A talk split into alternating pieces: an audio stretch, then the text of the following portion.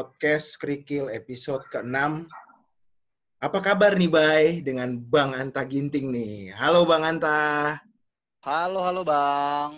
Halo, Bro. Halo semua para sahabatku, teman-temanku yang luar biasa ini. Semoga semua kita semua dalam keadaan sehat dan Amin. Amin. lancar, rezeki lancar, Amin. dan apa yang kita lakukan juga berhasil. Amin ya. Amin, amin, amin, amin.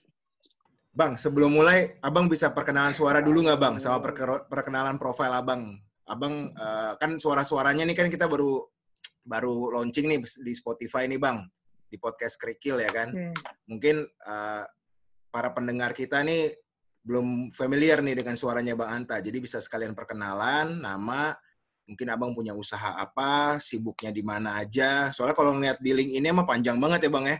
Aduh, Jadi, panjang, secara panjang summary deh, secara summary uh, profil sama perkenalan suara. Silakan Bang Anta Ginting.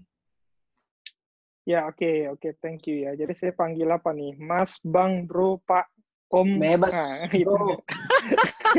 Bebas ya. Panggil lain juga nggak apa-apa, Ya. Bang. Halo, halai, oke. Halai. Ya oke ya. Eh, rekan-rekan semuanya mungkin tak kenal maka tak sayang ya. Ibaratkan seperti itu kalau kita lihat dari dari pelajaran bahasa Melayu dulu. Eh, nama saya sebenarnya panjang gitu kalau nama aslinya Dinta Heri Pramana, tapi saya sering dipanggil Anta Ginting itu brand name-nya. Sehari-hari saya sekarang itu ada di sebagai CFO dari SIM Group. SIM Group itu adalah perusahaan yang bergerak di bidang jasa, khususnya jasa SDM. Jadi kalau SDM itu kita ada bergerak bidang ahli daya atau outsourcing, ada juga jasa pemborongan seperti call center maupun juga cleaning service. Nah, selain dari itu juga kita eh, mempunyai bisnis juga ada di di perusahaan IT di mana IT ini akan mensupport terhadap kegiatan-kegiatan dari SIM Group karena kita lihat ke depannya dan mungkin tidak terlambat kalau kita terus memulai suatu hal yang baru terhadap karena digitalisasi. Ke depannya mungkin Hmm. siapa yang paling bisa membuat suatu suatu proses dengan digital itu sehingga membuat suatu efisiensi sehingga dia juga dapat menjadi unggul selain dari database. Yang kedua juga kita ada bisnis kecil-kecilan di di bidang F&B dan ada juga di di bersama teman-teman kolaborasi di skincare mungkin juga Hmm. kecil-kecilan juga di properti Ini ada intinya kasih ya, kita Le? coba untuk ada ya dengan skincare kebetulan kita join dengan uh, Neng Aura kasih. Nah kalau di organisasi mungkin uh, saya ditempa dan belajar di satu organisasi namanya Himpunan Pengusaha Muda Indonesia Hmm. dan saat ini saya dipercaya menjadi wakil bendara umum pusat BPP HIPMI. Mungkin seperti itu perkenalan singkat ya. Oke, Nah, Mantap, perkenalan mantap. Terus nanti nanti kita mulai. ini ya. Iyalah. Kita itu. mulai ininya aja diskusnya aja nih, Bro. Lah, ini kan ya kawan awak nih. Ya, awak udah kenal lah kalau awak. Cuma maksudnya eh SIM Group itu Swakarsa Insan Mandiri ya lah ya. Ininya ya. Panjangannya Iya, ya. Benar iya. kan? Eh, geraknya di ya uh, manpower, outsourcing, dan ya core-nya tadi kayak gitulah ya. Uh, pertanyaannya gini, uh, gimana sih Hmm. tantangan perusahaan uh, di zaman COVID sekarang nih? Ya boleh spesifik, boleh dari tantangan SIM sendiri atau SIM sendiri itu kan sebenarnya relate untuk uh, supply manpower atau uh, service ke banyak customer-nya gitu. Hmm. Nah, terus eh, apa sih yang Hmm. bisa kenapa zaman orang masih muda udah bisa memimpin perusahaan Eh, kayaknya nih mungkin puluhan ribu kali ya yang udah di manage di under eh, sim group. Ya, Apa tantangannya? lebih. Coba. Iya, ada puluhan ribu. Ya memang kalau kita melihat dari pandemi. Jadi pandemi yang melanda tidak hanya di Indonesia tapi di dunia. Jadi hampir semua saya pikir perusahaan pasti kena dampaknya. Tinggal bagaimana perusahaan itu melihat pandemi ini itu seperti apa. Dia ada yang memang dia mau melihatnya untuk strategi jangka pendek atau juga strategi dari jangka panjang. Jadi kalau kita ngelihat dalam satu literatur, banyak perusahaan menghadapi pandemi ini, ya mau nggak mau yang pertama dia harus optimis gitu, optimis atas satu keadaan dan mencoba untuk bisa beradaptasi dan menyesuaikan terhadap kondisi saat ini. Jadi ada perusahaan yang memang dia tetap mengembangkan dari proses dan bisnisnya ada perusahaan juga dia juga uh, mencoba untuk menggait terhadap bisnisnya yang saling berkaitan bisnis lain berkaitan dengan bisnisnya dan ada juga dia melompat kepada ke bisnis yang lain. Nah, khusus di tempat saya memang satu dua bulan pertama yang kita lakukan adalah kita sebenarnya uh, komunikasi dengan semua karyawan khusus manajemen sehingga kita bisa merasa satu sepenanggungan bahwa apa yang terjadi saat ini merupakan suatu tantangan dan suatu uh, situasi yang harus kita coba untuk bersama-sama hadapi. Sehingga semangat kebersamaan itu yang membuat kita bisa hampir sehari tiga kali untuk berdiskusi diskusi untuk melihat terhadap situasional situasi karena kita lihat waktu di awal-awal itu tiap tiap jam bisa kita lihat tiap pola pagi siang malam itu setiap kebijakan yang diberikan pemerintah maupun setiap isu yang akan ada itu sebenarnya cepat berubah gitu. Jadi kita kemarin itu cepat untuk melakukan komunikasi terhadap langkah-langkah yang akan kita lakukan. Uh, kita juga membuat tim gugus COVID untuk mensosialisasikan terhadap keadaan dan juga untuk mengajak setiap karyawan SIM untuk bisa uh, mengikuti dari protokol-protokol kesehatan sehingga minimal resiko ada karyawan yang amit-amit kan COVID itu bisa kita coba minim, minimalkan. Nah, itu tantangan yang kita lakukan waktu itu yang kita lakukan di awal-awal masa pandemi. Jadi dari bulan Februari mungkin Maret itu di minggu pertama ya itu udah mulai dan kantor juga sudah ditutup. Untungnya salah satu strength-nya kita kita kebetulan uh, untuk level dari uh, officer ke atas benar-benar yang masuk karyawan SIM itu benar-benar terseleksi. Jadi kita meng-hire orang yang memang dia itu mempunyai kapasitas yang baik di bidangnya dan yang lebih penting dari setiap karyawan itu dia mempunyai suatu ide kreatif atau suatu kita lihat masa depan yang baik.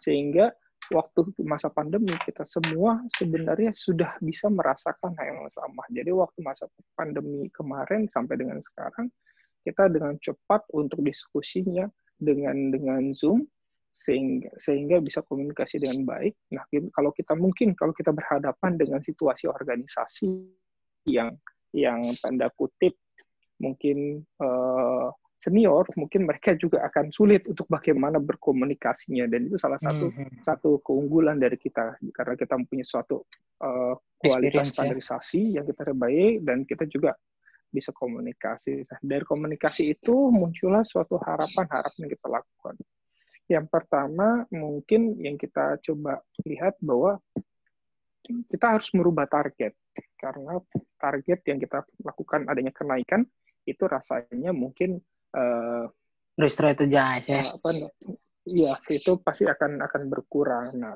jadi kita rubah strategi gimana bahwa salah satu resiko terbesar kita adalah di proses uh, piutang atau proses dari collection dari klien. Jadi strategi tiga kita dirubah gimana istilahnya penyerangnya awalnya marketing yang memang kita coba gencarkan sekarang berubah. Jadi pola terhadap si ambil keputusan itu dia ke depannya itu ada di pola collection. Nah, Jadi bang, collection sorry, bang. yang ambil bang, kita, kita hold sedikit nih Bang biar uh, kita yeah. bisa fokus nih kan. Tadi awak juga diskusi sama Bro ah. Ariando oh. juga pas di awal-awal. Kayaknya nih kalau perusahaan oh ten- ke- ketenaga kerjaan ya, itu kan lebih arahnya kan ke arah eh, cash flow, ya kan? Karena Iya. kan perusahaan Hmm. eh, ke ketenaga kerjaan lah kalau kita bilang di sini, dia kan nggak Hmm. boleh bayar gaji telat kan, bang? Betul, itu Ya kan dan harus. dan harus sesuai Hmm. dengan apa yang ada di kesepakatan sama klien dan sama regulasi dengan pemerintah atau ketenaga, kerjaan lah yang ada sekarang kan. Nah ini Iya. memang Iya. ini polemik juga sih bang. Kira-kira nih abang bisa share nggak eh, staff apa sih secara pembayaran nih bang di saat-saat sekarang nih kan? Tadi kan eh, Bro da, apa Bray Darman kan juga ngomongin tentang tantangan di COVID-nya kan. Kira-kira tantangan di sisi mengambil uang kas nih. Ini nih mungkin pengusaha-pengusaha muda di depan eh, yang lain yang lagi dengerin juga punya polemik yang sama ya Darman ya, ya Bro Ariando ya. Ya, ya, ya. Yes. Karena kita kan juga ada, gue juga di sisi Hmm. logistik, Bro Ariando juga di sisi uh, uh, apa, shipping ya kan. Ini memang ini tantangan besar nih, uh, Bang Anta nih. Nah kira-kira Bang Anta bisa cerita nggak yang paling susah gimana, terus solusinya gimana untuk ambil cash collection ini, Bang? Ya, kembali lanjut kepada collection tadi, memang akhirnya kita ubah strategi bahwa marketing kita coba landaikan, tapi collection gencar. Jadi kita coba petakan, pertama kita petakan dari sisi eh, kuantitas eh, nilai rupiah yang ada di klien. Jadi kita mapping, jadi 10 besar mana klien-klien yang menyumbang terbesar. Setelah itu baru kita masuk ke profil ke dalam perusahaannya. Apakah di perusahaannya itu memang benar-benar kena COVID? Apakah di perusahaan itu kena COVID dalam hal penurunan penurunan sangat signifikan sehingga mereka Yes. tidak bisa membayarkan eh, tagihan kepada kita. Jadi intelijen itu yang kita buat secara smooth dari tiap-tiap PAC kita bagi satu klien itu dua PAC yang di mana mereka bisa kunjungan, bisa diskusi, Ada, ada, juga ada yang eh, diampuni juga nggak sih, Bang? terhadap Kan seperti apa. kan Nah, setelah satu dari situ- hmm, kan satu klien eh Kalau- satu klien dua orang ya bang ya berarti kan dia dia dia diskusi kan Hmm. sama kliennya kan bang Anta kan itu ada yang abang eh, kasih Iya. toleransi nggak sih bang kira-kira bang kalau ada yang agak-agak molor gitu Iya. Untungnya sampai dengan sekarang, ini puji Tuhan juga nih, sampai dengan bulan tiga bulan ini kita sama sekali tidak ada tren perlambatan pembayaran dari klien. wah gila Jadi keren semuanya sama seperti yang lain gitu. Keren. Jadi- Tapi tren terhadap penurunan dari eh, mereka terhadap jumlah iya karena Oh, oke. penurunan dari tenaga kerja. Yes. tapi tren Yes. dari mereka untuk untuk apa namanya untuk em, tidak membayar mungkin saya melihat itu eh, trennya untungnya kita bisa menghadapi situasi itu sampai dengan sekarang Hmm. malahan di THR kemarin saya membuat suatu suatu kebijakan kita memberikan diskon 50% fee bagi klien yang mau bayar THR-nya advance. Oh. Se- Nah. serius tuh bang 50% manajemen Iya. fee-nya lo pangkas Iya, jadi Wow. supaya dia bisa kasih advance dan rata-rata mereka bayar advance ada beberapa yang ambil, yang lainnya tetap seperti yang lain tapi tetap bayar sampai dengan sekarang collection-nya masih bisa tertagih gitu. Jadi tingkat collectability kita ya 99, koma sekian lah ya untuk, Hmm. untuk kondisi saat ini gitu. Meaning strategi cash flow-nya hebat lah ya. keren lah. Di- jalan bay ini ini Iya, ngeri sih iya, Bray iya. buat gue nih bang Iya. Anta nih Hmm. kayak ini tau gak lo kayak Tony Stark tapi di bagian ketenaga kerjaan sama cash collection karena jujur aja bang Iya. ini ini momok loh ini ini sebuah momok di mana capacity menurun sales menurun dan cash collection abang masih di angka 99% which is ini sebuah Iya. yang apa sebuah prestasi ya dan mana ya sama Bro Ari ya Hmm, Yes, hmm, hmm. yes. kalau menurut Oke, gue nih mungkin- lanjut bang Eh, nextnya nih, misalnya sekarang kan kita tahu uh, Layanta ini menjadi bagian daripada organisasi himpunan pengusaha muda nih. Ini kan kita tahu organisasinya, skopnya tuh udah nasional. Kita tahu uh, pengurus-pengurusnya tuh oke dan banyak yang masuk jadi pejabat teras di politik gitu ya. Uh, pertanyaannya sebenarnya gini, apa sih untungnya kalau seorang entrepreneur itu gabung dengan organisasi HIPMI. Terus kedua, Hmm. eh, gini, ada semacam stigma gitu ya. Kalau entrepreneurnya masih yang baru mulai atau istilahnya dia masih ya belum terlalu besar gitu. Eh, kayak mereka agak aduh minder lah gabung sama HIPMI gitu. Karena dikira mungkin ada eksklusivisme atau khusus untuk eh, scope-scope entrepreneur yang gede-gede gitu. Kira-kira gimana bro? Coba jelasin ininya deh dari ininya organisasi HIPMI itu sendiri. Iya. Jadi organisasi HIPMI ini seperti salah satu syair yang di, lagu atau mars dan himnenya yang diciptakan oleh para pendahulu kita, founder kita adalah seperti ini liriknya. Tiadalah tiada kebahagiaan sehabis kerja. Gitu.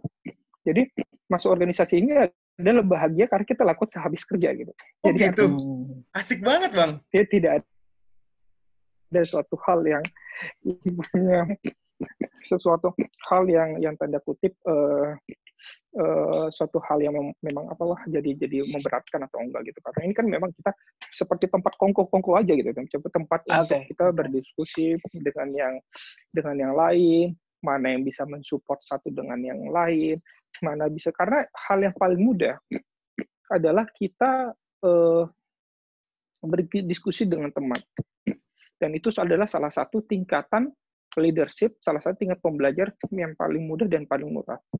Contohnya begini, contohnya adalah kita misal mau memulai satu bisnis A.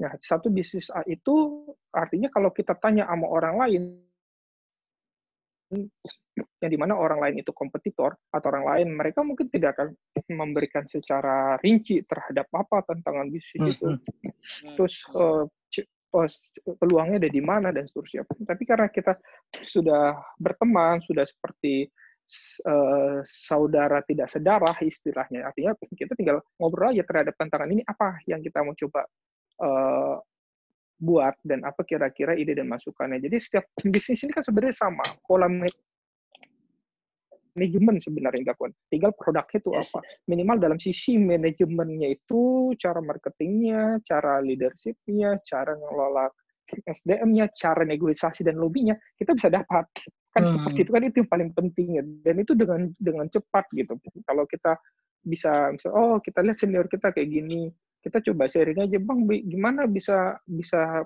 abang bisa tembus dengan dengan bapak si A oh iya caranya kayak gini oh bapak A ini dulu punya punya ini dengan saya yuk saya kenalin nah itu kan salah satu Hmm. hal yang ada yang paling networking mudah ya, networking. ya, kan. Networking. Oke, oke. Iya, pasti Tapi networking. tapi nah, nah kondisi eh, sekarang gimana, di HIPMI itu tuh cukup cukup terbuka karena kalau dulu mungkin selektif di HIPMI itu benar-benar tanda kutip adalah ini ini bapak ini anaknya siapa, ini ya, dari mana. eksklusif jadi dulu Tapi udah ya. sampai dengan hampir iya. Tapi tiga tahun ini HIPMI udah mulai untuk kita melihat bahwa kondisi saat ini Indonesia itu mempunyai grafik dari presentasi jumlah entrepreneur itu itu sangat sedikit dibanding dengan Singapura.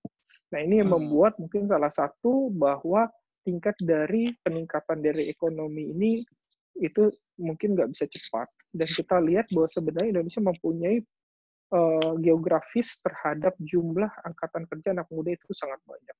Sehingga dari mulai tiga tahun lalu, lalu empat tahun yang lalu mungkin kita sudah mencoba untuk membantu pemerintah bersama-sama menciptakan entrepreneur.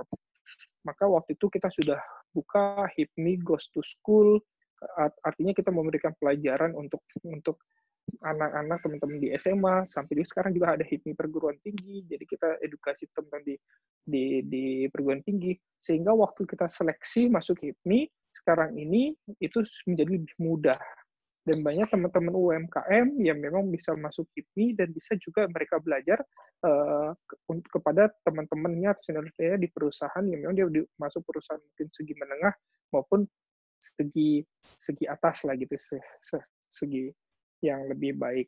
Nah, itu yang kondisi sekarang. Jadi, nah kondisinya adalah tidak seperti yang dulu, tapi kita sama-sama bisa bisa berkolaborasi dan menciptakan entrepreneur-entrepreneur muda di Indonesia. Mungkin Hmm. seperti itu semangatnya. Sekarang jadi seberapa gampang kalau kita misalnya gue punya bisnis nih, mau jadi anggota itu seberapa gampang dan paling gampang caranya gimana? Apa bisa online? Apa bisa ke pengurus cabang? Atau gimana? Pasti yang pertama, kalau kita pengusaha harus ada legalitasnya. Yes, oke. Hmm. Nah, kalau masuk ini, legalitasnya harus dipenuhi. Minimal namanya ada di akte. Nah, dari Oke. namanya di akte, berarti kan kita akui bahwa dia memang serius mau jadi pengusaha, kan gitu kan? Oke. Jadi Yes. Meaning bukan bukan yang punya serius. share di Nah, dari sesuatu di suatu PT Jadi- gitu ya. Iya, iya, iya. Jadi mungkin berbeda-beda. Kalau tadi saya bercerita itu mungkin standarisasi di HIPMI Jaya. Di HIPMI Jaya mungkin waktu dia masuk dia harus menyerahkan eh, apa tadi fotokopi dari aktenya. Setelah dari itu mungkin tahap sosialisasi dan perkenalan mungkin nanti ada satu tim namanya tim tim rekrutmen dia akan mengajak calon anggota baru untuk mempresentasikan bisnisnya Oh. mana tahu eh, dia bisa bisa apa namanya dia bisa bekerja sama ataupun belajar dari HIPMI dan umurnya jangan lebih dari 40 tahun. Nah, itu. Ah. Oh, it- oh, itu dia. batasan, Jadi, makanya ya. Hati-hati, Dibilang Mbak Iban Nurung. Hati-hati. Oh, ya, udah hampir dong ya. Udah hampir loh. Bisa. Harus kita cepetin. Bisa lah, bisa ini bisa nih. Ya, Bang, Oke Bang oke Anta, jadi ada batasannya nggak boleh lebih dari 40 ya. Itu ya. Oke oke. Iya, betul betul. Yes. Gua gimana? mau nanya ini nih. Gua terlepas di luar kerjaan kan kelihatannya lumayan nih mas. Gua ngurus-ngurus bisnis juga ada, bergabung di organisasi juga ada, secara perusahaan juga ada. Bang Anta kalau lagi stres ngapain sih bang? Hmm? Kalau lagi stres Kalau lagi mau ngegame kah, sepeda kah? Gua gua lagi pengen tahu nih, maksudnya dengan dengan lot lot pekerjaan ngurus ngurus perusahaan juga iya, sebagai boardnya ngurus bisnis bisnis juga iya, organisasi juga kalau nggak salah abang selain di HIPMI juga di salah satu partai juga kan kalau nggak salah kan. Hmm. iya iya. Abang kalau stres ngapain sih bang? Jadi, kalau kalau stres mungkin semua orang bisa stres ya Ah. tapi palingan kalau gue biasa sih tidur ya tidur. Tapi kalau memang untuk kegiatan-kegiatan yang lain itu ya di HIPMI ada HIPMI night. Misalnya kalau yang hobi memang malam untuk dia bisa bisa bisa apa namanya bisa eh, santai-santai. Ada juga kita kolaborasinya kalau main sepeda juga ada HIPMI sepeda Hmm. sekarang. Tuh kalau dia suka main basket bulu tangkis ada. Sebenarnya diskusi dan kongko-kongko juga sebenarnya bikin kita tuh stres. Nah, yang kita lakukan adalah sebenarnya kita mau manage stres itu. Kadang-kadang orang mau manage stres itu kan eh, ceritanya panjang ya. Nah, artinya ya stres itu kan berdasarkan dari prioritas, prioritas masalah. Nah, prioritas masalah mana yang mau kita selesaikan? Nggak semuanya bisa kita makan, ya kan? Betul. semuanya sekali. ma- sesuai dengan ekspektasi dari kita. Tinggal bagaimana kita mau untuk merelakan terhadap apa yang kita khawatirkan dan kita bisa hadapin dan tanggung jawab terhadap konsekuensinya kan seperti seperti itu yang Hmm. kita lakukan kan jadi Siap. stres itu pasti pasti ada tinggal kita mau mau manage-nya itu dari sisi mana gitu nah sama kayak gue bro Siap. Daniel nih kita satu satu sama-sama kuliah nih kan gue stres juga nih nggak bisa lanjut tapi gue pikir ya sudah nanti juga bisa gitu tapi Ya. Benar-benar. kalau kita pusingin ada teman juga di kampus satu kuliah dia pusing ya dapat iya dapat B aja dia pusing kan gitu kan kalau kita kan lu udah, udah Lulus aja udah senang. Tiap orang mempunyai mempunyai tingkat eskalasi yang Ya, betul. berbeda-beda. Yes, Iya. yes. Saya lulus aja udah B aja pusing tuh loh. jadi artinya kita menghadapinya itu dari situasi yang di mana. Jadi jadi tarik ulur aja gitu, tarik ulur gitu. Oke. Keren, Seperti keren, itu kira-kira. Ya, ya. Le, gini, Le. Hmm. Karena saya juga kan Hmm. ada aktif di partai nih ya. Nah, maksudnya kita juga banyak Hmm. eh, istilahnya harapan lah buat orang-orang muda tuh mulai masuk ke public office gitu ya kan. Memang udah banyak Hmm. yang coba gitu, tapi ya kayak di podcast kayak kita kali ini kan kebetulan kita semua nih Sumatera Utara nih, ya enggak? Gimana menurut Lai? Apa enggak ke depan gitu? Lai kurang apa gitu kalau orang bicara track record, mimpin perusahaan, udah ya kan organisasi tingkat nasional udah toh anggota aktif di partai. Kenapa? Maksudnya suatu saat cobalah gitu kan daerah Sumatera kita tuh juga masih banyak kan kabupaten-kabupatennya Situ orang, kurang maju. situ orang bang. Awak Ya. dari situ orang. Hmm. Mm-mm, nah, artinya iya iya iya iya. ada iya. nggak vi- eh, visi mau ke sana gitu? Hmm. Kalau kondisi sekarang mungkin mensupport itu oke. Jadi kalau misalnya siapa yang memang, memang berkeinginan untuk memang menjadi ataupun memba- eh, maju, mungkin kita bisa support. Tapi kalau untuk duduk di di ataupun maju fight menjadi salah salah satu calon atau apa, saya belum tidak ada kepikiran sama sekali gitu Belum kepikiran. tidak ada kepikiran sama sekali belum kepikiran sama sekali terpikir juga enggak ke, ke arah sana karena eh, mungkin kita juga bisa eh, sadar diri juga bahwa sebenarnya kemampuan kita itu eh, berbeda-beda. Mungkin banyak teman yang memang eh, mempunyai kemampuan yang memang dia bisa untuk melit dan mengorganisasikan terhadap suatu komunitas di masyarakat. Mungkin ini bisa menjadi calon kepala daerah atau bagaimana. Kalau saya berpikir sampai dengan saat ini saya mungkin menikmati terhadap apa yang saya jalani hari ini Kesibukan apa yang ya. bisa kesibukan hari ini. Mungkin itu udah lebih dari cukup sebenarnya yang diberikan nama Tuhan kepada kita kan? Hmm, hmm, Nah, jadi kita jangan sampai kita mengambil suatu hal yang memang ekspektasi yang kita sulit untuk mengejar tapi minimal kita Oke. menangkap dulu ekspektasi yang kita bisa bisa bisa kita tangkap. Walaupun sebenarnya ekspektasi yang setinggi itu sebenarnya udah masuk dulu di otak kita. No maunya kayak gini. Tek nah pas kita lihat jauh udah kita mulai dari mana dulu nih kan? Jangan langsung kita Hmm, mencoba yang lebih lebih tinggi lagi. Tapi Nah, tapi but at least itu kurang dengan- lebihnya. gabung Hmm. dan aktif di partai tertentu kan pasti sebenarnya ada ininya kan. Walaupun mungkin oke kita mulai dari support orang mungkin kandidat yang bagus gitu. Tapi kan sebenarnya ya kalau kita juga misalnya eh, masyarakat gitu oh kenapa enggak gitu loh. Maksudnya kenapa orang yang maju pilkada orangnya itu itu doang muter muter muter gitu. Kenapa nggak kita coba nih ya kan? Pengusaha dari kota gitu ya kan? Orang yang punya kemampuan manajerial. Belum nggak nggak terlalu pusing sama birokrasi gitu. Itu sih maksud gue maksudnya suatu saat harusnya sih harusnya maksudnya kita punya harapan untuk orang-orang yang karena kalau eh, orang-orang yang di private sector itu hebat dan nggak masuk ke politik praktis gitu ya cari public service gitu. Nah itu ya itu orang public service ya orangnya public office itu di segitu-segitu aja gitu ya kan? Hmm. maksudnya puterannya ya orang-orang yang di politik itu terus gitu nggak ada darah baru gitu. Tapi kalau kita lihat dari kondisi ke depannya, mungkin dengan banyaknya regenerasi di hampir semua partai, Hmm.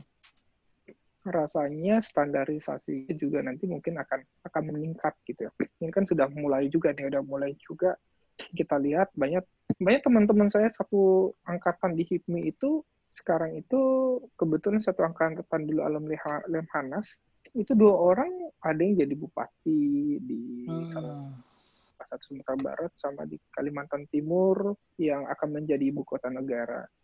Dan itu dia dia juga coba jadi. Jadi ada juga dari HIPMI yang memang jadi wakil bupati dan seperti ada juga legislatif. Nah, jadi memang ada beberapa. Nah, tinggal memang kondisinya kalau saya berpikir ke arah itu mungkin itu kebetulan kalau partai itu sama seperti organisasi yang lain lah, sama juga organisasi perusahaan, sama juga organisasi di di himpunan. Nah, artinya kan ada satu hal tingkatan yang lebih tinggi. Jika yang lebih tinggi itu menugaskan, mungkin kita bisa coba pertimbangkan terhadap hal itu. Nah, tapi kalau Hmm. kita mencoba untuk untuk apa namanya untuk coba mengejar itu lebih tinggi berarti kita mencoba untuk menggeser yang lebih atas itu kan prinsipnya seperti itu jadi kita Yes, sebenarnya exactly. tunggu bola aja Nah. tunggu bola tunggu Ah, artinya kalau kita mengejar kan kita menolak suatu kayak misal artinya yang di atas satu organisasi itu kan dia ada suatu pilihan kalau kita langgar berarti kan kita mempunyai satu obsesi nah seperti itu simpelnya tapi kalau Ah, dilihat oke. dari banyaknya anak muda sekarang banyak kok kalau saya lihat banyak ya cuma Ah. kelihatan nih kayaknya dari di ini Jakarta juga, ininya. juga udah bagus-bagus itu. Hmm, hmm. eh, seperti itu ya, kurang lebihnya. Bang, Bang Anta, mau mau nanya iseng dulu dong Bang Anta. Iya. Abang kan eh, satu kampus nih sama Danman nih. Ada nggak yang Hmm. menurut abang tuh yang paling nyeleneh dari si Danman ini nih bang? Pas kuliah bang. Asik. Karena kita nih berdu- Waduh. bertiga nih, ini kita kuliah sekitar enam tahun bareng-bareng nih bang. Kalau ngomongin Danman nih, aduh, bisa kali tiga episode podcast gak habis-habis kali bang. Boleh nggak bang? Ada satu hal cerita yang unik gak tentang Danman pas di kampus bang? Nah, semuanya semuanya unik lah, tapi artinya saya melihat ini ke like dan mana orangnya smart lah. artinya. Dan dia bisa fight juga kan. Bener. Kalau smart kita, bener. Kita, kita ini mundur gitu, maksudnya kita menunda gitu. Kalau dia Iya. tetap tetap Fight dulu ya bang ya. Iyalah. iya. Kalau karena tinggal skala prioritas kan, kan prioritasnya juga eh, seperti itu. Gitu. Oke. Asik lah nggak ada Hmm. Le, gimana? Karena Kalau kita Le, hanya tahu waktu kita cuma masuk. Gimana gimana Le lanjut? Kalau ya gimana lah? Ya karena Nggak, kan ya. kita masih barengannya eh, di dalam kampus. Nah mungkin Ah. sekali-sekali kita bisa barengan di luar kampus. Nah, itu ini dia. kode, ini kode, ini kode nih bang. Iya, gitu deh.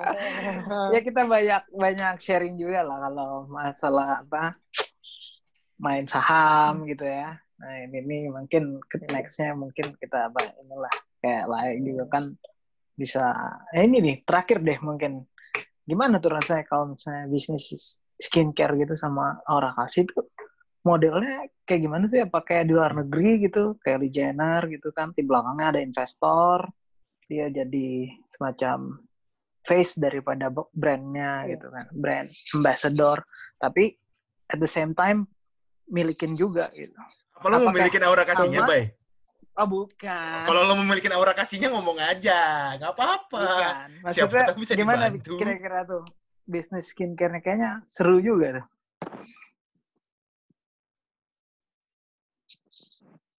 Jadi namanya kebetulan di skincare itu kita ada tujuh orang ya tujuh orang teman-teman dengan latar belakang yang basic bisnis berbeda-beda kan gitu. Tapi kalau kita ngomong prototipe mau apa itu bakalan banyak lah. Namanya semua yang Hmm, hmm. punya bisnis pasti kan akan besar. Tapi basicnya sebenarnya kita buat itu sebagai adalah eh, network eh, apa investment networking kalau Hmm. menurut saya. Hmm. Jadi artinya di mana di satu tempat itu kita bisa sering ketemu, ada ada ada ada satu omongan kita kenapa harus ketemu dia gitu. Awalnya tuh seperti itu. Mungkin teman-teman yang lain ada yang buka kafe, ada yang juga buka eh, tempat-tempat main gym. Kalau dia nggak hobi gym, ada yang juga dia mempunyai tempat studio. Nah, kita kemarin itu terpikir karena ada salah satu teman yang di mana dia mempunyai usaha skincare mungkin kalau dengan Hmm. jumlahnya itu terbanyak di di Bali karena dia salah satu expert. Nah dia coba mau coba kembangin keluar Bali. Dan ini teman-teman yang memang ada eh, dari kita dulu sempat ikutan di Kelatas Lemhanas. Jadi itu ada teman dari Bandung, ada dari Surabaya, ada di, dari Bali dan dari Jakarta.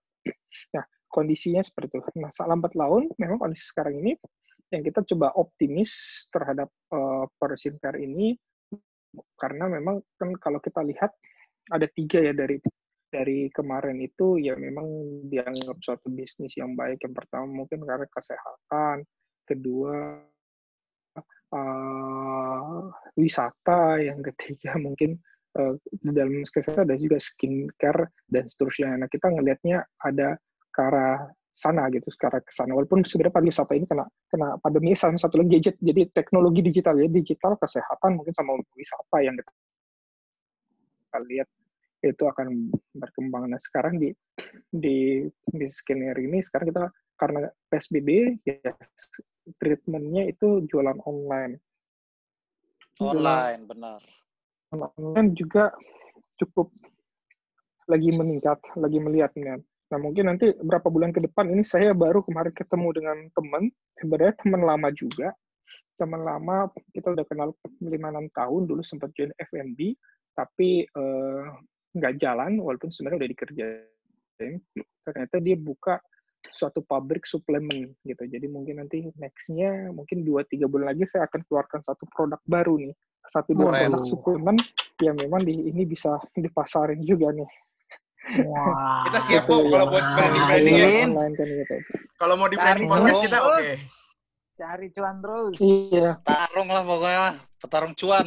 iya Boleh, boleh, boleh, boleh. nanti buat buat tes suplemen macam-macam tapi prioritas keempat ada suplemen untuk kesehatan lelaki nanti bisa itu kita coba tes ya vitalitas ya, vitalitas. Siap, siap bang, siap. Oke, siap. oke, oke, oke. sebenarnya intinya itu digital marketing sih kalau misalnya kita Yes. Bisa menguasai digital marketing itu mungkin bisa juga kita menguasai terhadap uh, habit dari seseorang bisa juga kita menguasai dari habit itu kita menguasai juga ke depannya itu orang itu maunya apa dan sukanya apa jadi dari digital marketing itu kita dapat data database itu kumpulin habit baru kita coba ciptakan apa yang memang mereka coba coba mau untuk bayar kita seperti itu Nah, ini saya belajar juga sebenarnya dari Lea Daniel ini kalau kita kan. Apa sih yang kita nggak belajar pelajari dari Manurung? Apa sih yang nggak dipelajari? Bukan. Bisa aja. Iya. Eh, anyway, thanks lah bro gitu buat dia. waktunya kita apa namanya ya sharing-sharing diskusi-diskusi gini Iya, Mudah-mudahan. apa namanya berguna buat yang denger gitu ya kan. Karena memang banyak yang kita tahu terutama ya itu maksudnya bis- bisnis itu sekarang kayak gimana sih? Terus HIPMI itu sendiri ya tadi kan Lai udah bisa jawab bagaimana dari mereka yang dulunya eksklusif sekarang udah lebih inklusif gitu. Uh, anyway thanks lah. Dari kawan-kawan gimana? Yes. Thank you, thank you Bang Anta. Maksudnya eh, kita juga pengen tadi awalnya kita pengen ngobrol karena kita pengen denger orang yang betul-betul juga jadi inspirasi lah buat kita. Siapa tahu someday kita bisa duduk di tempat yang sama, discuss dengan dengan dengan dengan dengan mungkin abang dari bisnis apa, kita dari bisnis apa, who knows gitu. Someday kita bisa ketemu di tempat yang lebih Iya dong. bagus lah dibandingkan ini kan lebih lebih menginspirasi. Jadi thank you lah bang. Thank you udah Bang Anta. waktunya udah bisa ngobrol-ngobrol buat kita. Sama-sama. Sama-sama Oke, oke. teman-teman safe kita ya. bless. semua safe dan jalin networking dengan baik karena kita nggak tahu suatu saat kita pasti akan butuhkan yang lain kan. Yes. Oras. Mantap. Oras. Oras. Yang Thank you, thank you. Bang. See you. oke, oke. Ya, sampai ketemu ya. Oke, Ya, ya. siap. Ya, bye-bye. Siap ya. bye-bye. Ya, siap.